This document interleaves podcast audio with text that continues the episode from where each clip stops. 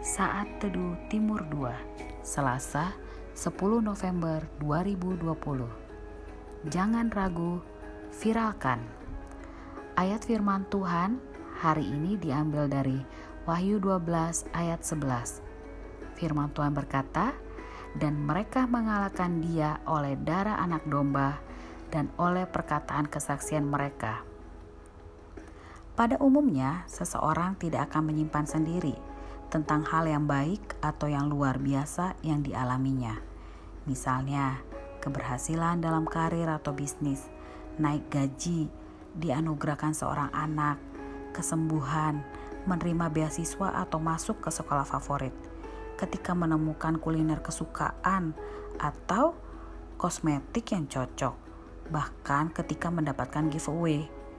Sah-sah saja saudara-saudariku Mengapa hal itu bisa kita lakukan ya? Yang pertama, kita bisa melakukan hal itu karena kita mendapatkan keuntungan dari hal tersebut. Misalnya, kita bahagia ketika kita naik jabatan atau gaji.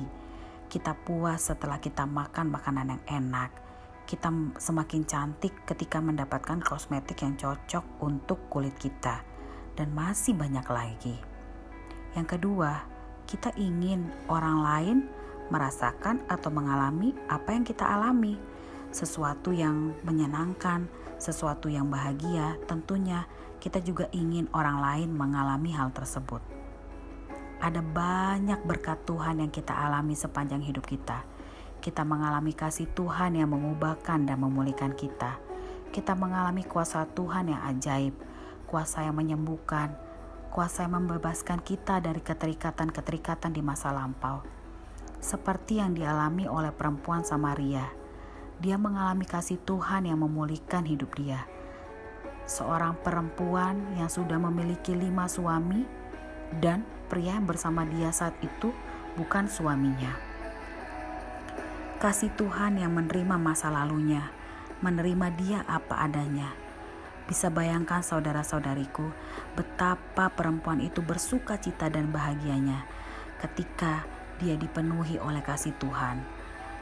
Dan apa yang dilakukan selanjutnya oleh perempuan Samaria itu? Dia bersaksi, dia menceritakan apa yang dia alami bersama dengan Tuhan.